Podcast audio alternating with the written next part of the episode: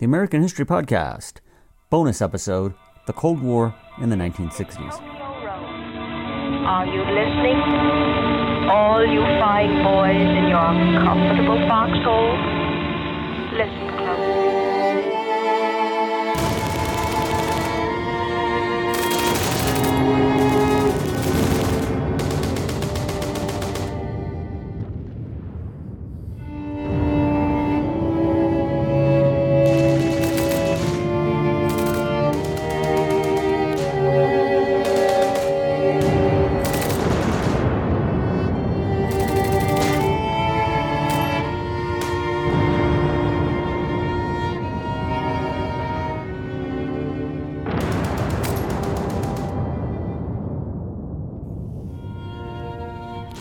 Okay, welcome back to the show. Now, this is a special bonus episode.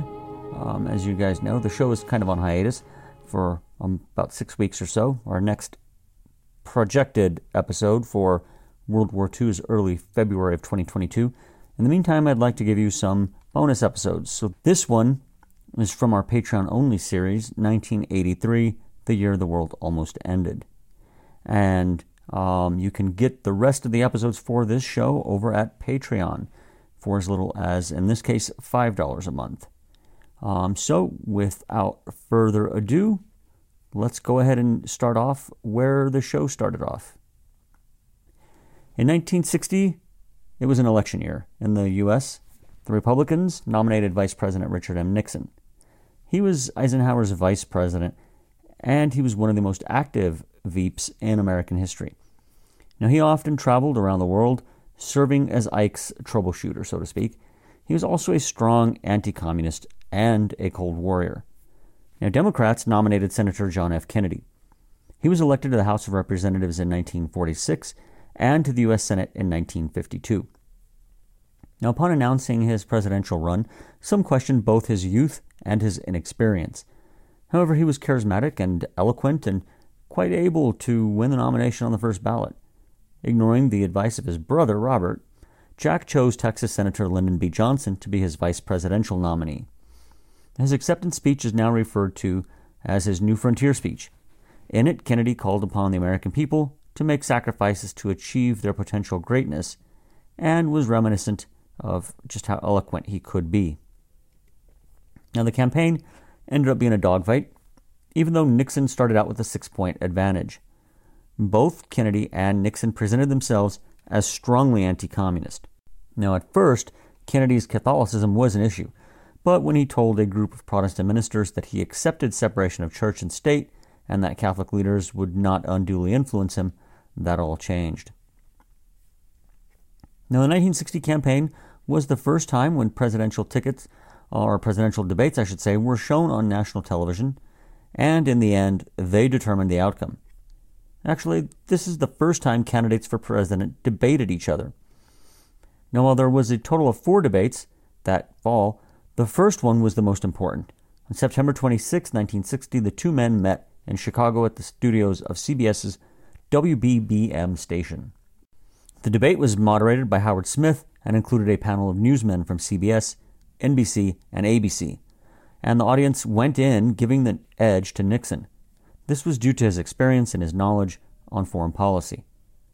However, Nixon was ill and had lost some weight prior to the debate.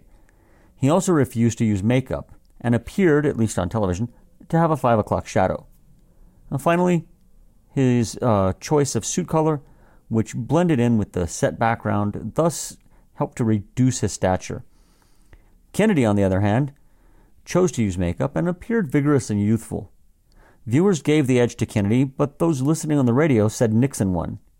In the aftermath of the debate, Kennedy, who'd been slightly behind in the polls, suddenly found himself slightly ahead. So, in the end, Kennedy defeated Nixon by slightly over 100,000 popular votes and won the Electoral College 303 to 219. In the end, it was the closest popular vote in American history, at least until the election of 2000. The difference between Nixon and Kennedy was about one tenth of 1%. Kennedy became the only Catholic ever elected president of the United States and the youngest man ever to win the office at the age of 43. The Democrat Party itself won both houses of Congress, although they did lose a few seats. Thus, in January 1961, John F. Kennedy took over the presidency after eight years of Republican Party rule under Eisenhower and his vice president, Richard M. Nixon. I don't want to go over his entire presidency, uh, I'd just like to focus on the Cold War. In a move away from the Eisenhower policy of massive retaliation, the Kennedy administration developed something called flexible response. And whereas Eisenhower wanted to use the threat of massive retaliation um, as a way to prevent war, Kennedy thought it'd be best to instead use conventional military strategies to deal with the challenges the United States faced around the world. At the same time, Khrushchev planned, or pledged to back wars of liberation in third world countries. Thus, the two countries were set to wage the Cold War via proxy. Kennedy ordered a buildup of conventional armed forces to fight these localized conflicts. Again, as mentioned above, JFK switched away from Ike's reliance upon nuclear weapons. In his famous speech announcing the American effort to put men on the moon, Kennedy also announced that he would strengthen and expand American special forces and capabilities to wage less conventional warfare. Thus, Kennedy is often credited with creating both the Green Berets and the Navy SEALs.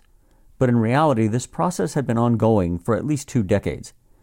At the same time, JFK would continue to build up uh, the nuclear arsenal with the intent of being able to carry out a second strike in the event the Russians attacked the United States with nuclear weapons. Now, one of the things I've not yet mentioned is the myth of the missile gap. This idea came about in the late 1950s and purported that the Americans had fallen behind the Russians in the numbers of nuclear missiles available to each nation. This was first promulgated in a national intelligence estimate from 1957 and then seized upon by Kennedy in the election campaign of 1960. But the reality was that the United States had more missiles and would continue to have more than the Soviet Union up until the 1970s. The Cold War had remained cold until the 1960s, or at least since the Korean War, when it suddenly turned warmer. First, we have the Bay of Pigs. In early 1960, the administration of President Eisenhower authorized the CIA to organize, train, and arm a brigade of 1,400 Cuban exiles for an invasion of Cuba to overthrow communist leader Fidel Castro. The idea was that this would trigger a popular uprising against the communist leader of that island nation. When JFK came into office, he continued to support the plan after the CIA assured him it would work. Needless to say, when the invasion took place in April 1961, it was a complete disaster, a horrible failure. Kennedy, Kennedy decided against direct American intervention as he was afraid that doing so would spark an international crisis. In the end, 1,100 men were captured and 400 killed. In public, Kennedy took full responsibility on national television for the failure of the mission. In private, however, he blamed the CIA. The interesting thing about this is that a secret history of the mission was authored by that agency's inspector general and made public in 1998. In it, the CIA is found to have exaggerated the ability to develop the project. They are also found to have failed to realistically assess the risks that were involved. Furthermore, the report found the agency was guilty of a failure to collect and analyze intelligence about Cuban forces and of failing to produce contingency plans. Now, of course, when it comes to Kennedy, we need to talk about the Berlin Wall. Between 1949 and 1961, thousands of East Germans fled to West Berlin. Actually, millions fled to the West via Berlin, just between 1945 and 1950, 15 million used the so called Berlin loophole to escape the Soviet bloc. Now, part of the problem here was the way World War II had ended. Germany was divided between the Allied powers the Soviet Union, the United Kingdom, the United States, and France. And although it was entirely in the Soviet zone of occupation, the capital city of Berlin was also divided between the Allied powers. All four powers were entitled to privileges throughout the city that were not extended to the rest of Germany, and this included the Soviet zone. Now, this immigration was an embarrassment to the Soviet regime in Moscow, and Khrushchev delivered an ultimatum on Berlin after seeing American weakness in the Bay of Pigs fiasco. The USSR would give Berlin um, to East Germany, stripping the West of access to the city. Kennedy responded by saying that the United States would not abandon West Berlin.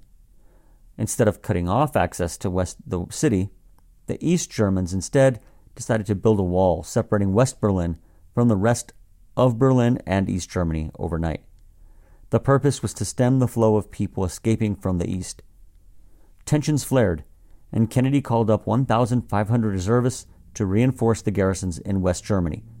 But in the end, the solving of the refugee problem actually helped to ease tensions between the two countries. Both air and land routes into West Berlin were kept open, and eventually the crisis passed. Now, finally, it's time to discuss the 900 pound gorilla in the room, so to speak Cuba, which we've kind of touched on a little bit, but not um, directly in the way that I mean to right now. So let's talk about Operation Mongoose.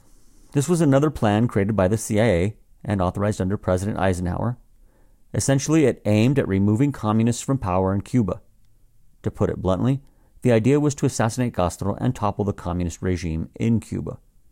It was eventually ended, but needless to say, relations between the two countries were soured for the immediate future. Speaking of Cuba, I would be remiss if I failed to mention the Cuban Missile Crisis.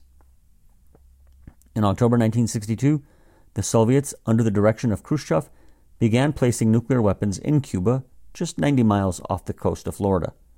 The Soviets intended to use the weapons to force the United States into backing down on issues like Berlin and Cuba. The missiles meant that the only place on the American mainland that was out of range was the Pacific Northwest. Now, I want to make it clear Khrushchev had two goals, and both of them were important. The first was to protect the Cuban Revolution. As you can tell, it was in danger of being toppled. The U.S. was certainly interested in using all of its power to remove Castro, so this was in no way simply paranoia on either the part of the Russians or the Cubans. Secondly, and most importantly, Khrushchev saw this as a way to address the strategic imbalance in both theater forces and military manpower. Now, according to historian Melvyn Leffler in his work For the Soul of Mankind, Khrushchev was interested in reducing Soviet spending on the military, so those funds could be then redirected into the economy. He was most interested in demonstrating the superiority of socialism compared to capitalism, and in order to make that happen, he realized he would have to start fixing the economy, for no matter what they might say to the contrary, the signs were there that not all was well in the communist paradise known as the Soviet Union. Now, sure, the Soviet Union, or at least its economy, could produce guns, but could it produce butter? That's the age old economic question. Can or should a society focus on producing guns or butter? Remember, what you spend on guns cannot be spent on butter, and vice versa. In a speech to the Presidium, as well as in interviews, again and again Khrushchev explained that his overriding priority was to produce more. And these are his words um, produce more potatoes, more of everything, but also to produce more housing, schools, medical care, and consumer goods. Hey guys, let me tell you about the sponsor for today's episode. Podcorn is a marketplace connecting podcasters to amazing podcast opportunities, such as the one I'm doing right now. They have host read ads, interview segments, and more. The great thing about Podcorn is there is no middleman. Podcasters of all sizes can browse and pick opportunities right on the platform. You set your own rates and you collaborate with brands directly. The best thing is that you never give up any rights to your podcast, and Podcorn will support you every step of the way to ensure that you are protected and compensated for the work you do. Click the link on my show notes page to sign up to Podcorn and start browsing sponsorship opportunities today. Hey guys, are you enjoying this episode on history and economics? Are you looking to take your learning to the next level? Well, the next level of the American History Podcast can be found at Liberty Classroom. This site is awesome, and it's perfect for parents who have homeschool kids or even adults who are simply lifelong learners. Go to theamericanhistorypodcast.com, click on the linked picture on the sidebar, and you'll be ready to join. You'll find courses on, of course, history, but also economics, Latin American history, literature, rhetoric, and more, all of which are taught by fantastic professors I know and trust. People like Tom Woods, graduate of both Harvard and Columbia, as well as others like Robert Murphy, Kevin Gutzman, Brion McClanahan, Jeffrey Herbener, and many other great scholars. Seriously, this is a fantastic site. If you're looking to finally learn the things they didn't teach in high school but should have, unless I was your teacher, of course, this is the place for you. Again, be sure to enter the site via the link on our website, and we'll get a small finder's fee. It's a win win for you and the show. Now back to the program. Now, in order for his plan to work, the Soviets had to have their missiles up and operational before the Americans found out. Furthermore, they were dependent on the idea that, at the end of the day, Kennedy would back down. Again, the Soviets were of the belief that the American leadership was weak based on the Bay of Pigs. Well, they miscalculated. On October 14th, American aerial photographs revealed the Russians were secretly and quickly installing nuclear weapons in Cuba. The missiles were so close that American leadership would have only two minutes of warning rather than 30 minutes. Now, one thing the Americans were not aware of was the fact that the Soviets also had nuclear armed cruise missiles, which could be used to destroy the U.S. Navy. On October 22nd, JFK ordered what he called a naval quarantine of the island and demanded the immediate removal of the weapons. He also stated that any attack by Cuba or the United States or any other Latin American country would result in a full retaliatory strike against the Soviet Union. Kennedy had the full support of the Organization of American States as well, which helped add some legitimacy to his argument that the missiles needed to be removed from Cuba immediately. And when it came down to how to deal with the situation, Kennedy rejected the idea of surgical bombing strikes against the missile sites, since no guarantee existed that all of the missiles would be hit. He also rejected the idea of invading Cuba, the option which was favored by a majority of his cabinet and the military. Now, unbeknownst to Kennedy, the Soviets actually had tactical nuclear weapons in Cuba, um, and these would have destroyed any invasion force, and Soviet field commanders had the authority to use them if needed. Thus, had the United States invaded, the likely result would have been all out nuclear war. In the end, Kennedy's announcement um, of Soviet nuclear weapons being present in Cuba shocked Americans, and all U.S. forces were put on full alert. For a week, the world watched as the Soviet ship carrying missiles steamed toward Cuba. Any attack by the United States would trigger a war between the U.S. and the Soviet Union. On October 24th, 16 Soviet ships stopped before they reached the blockade line. Two days later, on October 26th, Khrushchev agreed to remove the missiles if the U.S. removed its missiles from Turkey and vowed not to attack Cuba. Now, this agreement publicly favored Kennedy as the Americans quietly pulled their Turkish missiles out six months later. However, it can be seen as a bit of a victory for the Soviet premier as well. He saved Cuba, and he got the United States to remove its missiles from Turkey. Now, I know that in most versions of this story, the US and the USSR backed away from the brink and the story ends there. But it was a bit more complicated than that. And here I'm relying again on Leffler's work for the Soul of Mankind, a book that I highly recommend. While both leaders were sobered by the recent brush with nuclear war, it would be a bumpy road moving forward. The two leaders exchanged letters, and it's fascinating to see their thought process. First, Nikita Khrushchev was, as his son Sergei would later note, afraid of the idea of another world war. After all, he had been a first hand witness to the destruction of the Second World War, having served on the front lines. That fight was, again according to Sergei, a defining experience in his father's adult life, so much so that he refused to even watch war films. Thus, in his letter to Kennedy, the Soviet leader explained that his people wanted to live in peace. He said the Russians had no interest in destroying American cities, but simply wanted to compete on a peaceful basis. Quote, We quarrel with you. We have differences on ideological questions. But our view of the world consists in this that ideological questions, as well as economic problems, should be solved not by military means. They must be solved on the basis of peaceful competition. End quote. Now, one of the things Khrushchev harped on was the idea that the United States and the Soviets could not allow the outstanding problems to bring them to the edge of nuclear war again. In a letter dated October 30th, 1962, the Soviet leader said the time was right to finalize a nuclear test ban treaty. He also mentioned a non aggression treaty should be negotiated between NATO and the Warsaw Pact. He even suggested the abolishment of those two organizations. Now, another issue that he mentioned was Germany. I cannot emphasize just how important Germany was to Russia. Khrushchev was adamant that the so called German question be settled. He called for an agreement that would recognize borders and sovereignty of both East and West Germany, as well as a plan for the withdrawal of American, British, and French troops from West Berlin. Furthermore, he asked that the United States recognize the People's Republic of China and allow it to take its rightful place in the United Nations. Finally, the Soviet leader noted that the people of Europe and Asia had seen war. Quote, war often rolled through our territory. End quote. On the other hand, while America had participated in the two world wars, it had emerged from them having suffered small losses, while profiting greatly. Remember, the Soviet Union lost at least 20 million men and women in World War II alone. European Russia was devastated.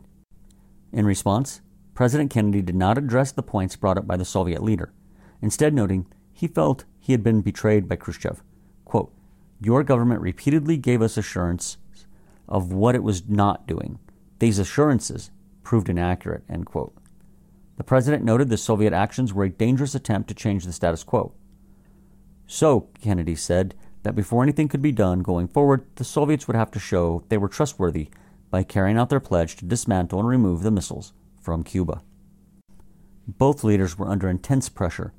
Kennedy's political and military advisers were unhappy with the negotiated settlement. They warned him the Russians were likely preparing to diplomatically blackmail the administration. Kennedy himself warned Secretary of Defense Robert McNamara that the Russians might try to do this again. In the meantime, the Americans were slow to lift the blockade, insisting that the missiles and the bombers the Soviets based in Cuba, which were aging and incapable of offensive operations, uh, be removed. On the other end, Khrushchev noted that he was under pressure, but he would remove the bombers, even though they were not part of the original agreement. However, their removal would take time. Castro was angry and in a state of total rebellion. The Americans were exacerbating that situation by continually violating Cuban airspace and continuing to encourage uh, sabotage on that island nation. In the end, the correspondence between the two leaders continued. A letter from Khrushchev to Kennedy, dated December 19th, again shows the real issue for the Russians was, unsurprisingly, Germany. He stresses this over and over again. He was worried about the growth of West German economic power and its attraction to the East Germans. The Soviets wanted the West to recognize the communist government in East Berlin as they, the Russians, believed the survival of East Germany was key to their own security. Now, as early as July 1961, Khrushchev, meeting with Kennedy in Vienna, noted, quote, 16 years have passed since World War II. The USSR has lost 20 million people in the war, and many of its areas were devastated. Now, Germany, the country which unleashed World War II, had again acquired military power and has presumed, assumed a predominant position in NATO. Its generals hold high office in that organization. This constitutes a threat of World War III, which would be even more devastating than World War II. End quote. So here it is. The Russians were fearful of a resurgent Germany. While they were in many ways still recovering from the war, Germany was back on its feet and an industrial power. As we mentioned in a previous episode, the Soviets and the Americans saw Germany in totally different ways. As far as the British and the Americans were concerned, a democratic Germany and an economically prosperous Germany was a good thing. To the Russians, a democratic Germany was neither here nor there. What they feared most was a prosperous Germany, capable of reconstituting its offensive military capability. And while the Americans and the British saw nothing wrong with Germans being a part of NATO, this only added to Russian fears. Okay, now originally for Patreon, this episode was almost an hour long. So we're going to just stop that here because it's just way too long to put onto the normal feed. If you enjoyed this episode, let me encourage you to check out our Patreon. And um, thank you for any kind of support you do, whether it's purchasing from our sponsors or if you support us through Patreon or just by listening to the show. We thank you for all of that. So, once again, I'm your host, Shawn. This is the American History Podcast, and we'll see you in the next episode.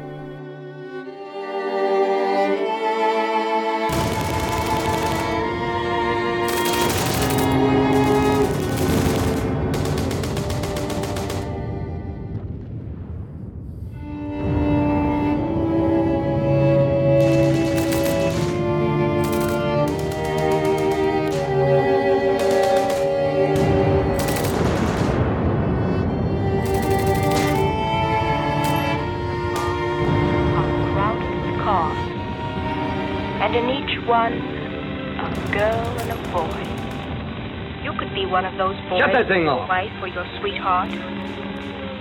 Instead of wondering who was Shut it off or I'll wreck. place with Oh. Pete, you like it. I know Wait a it's your fault.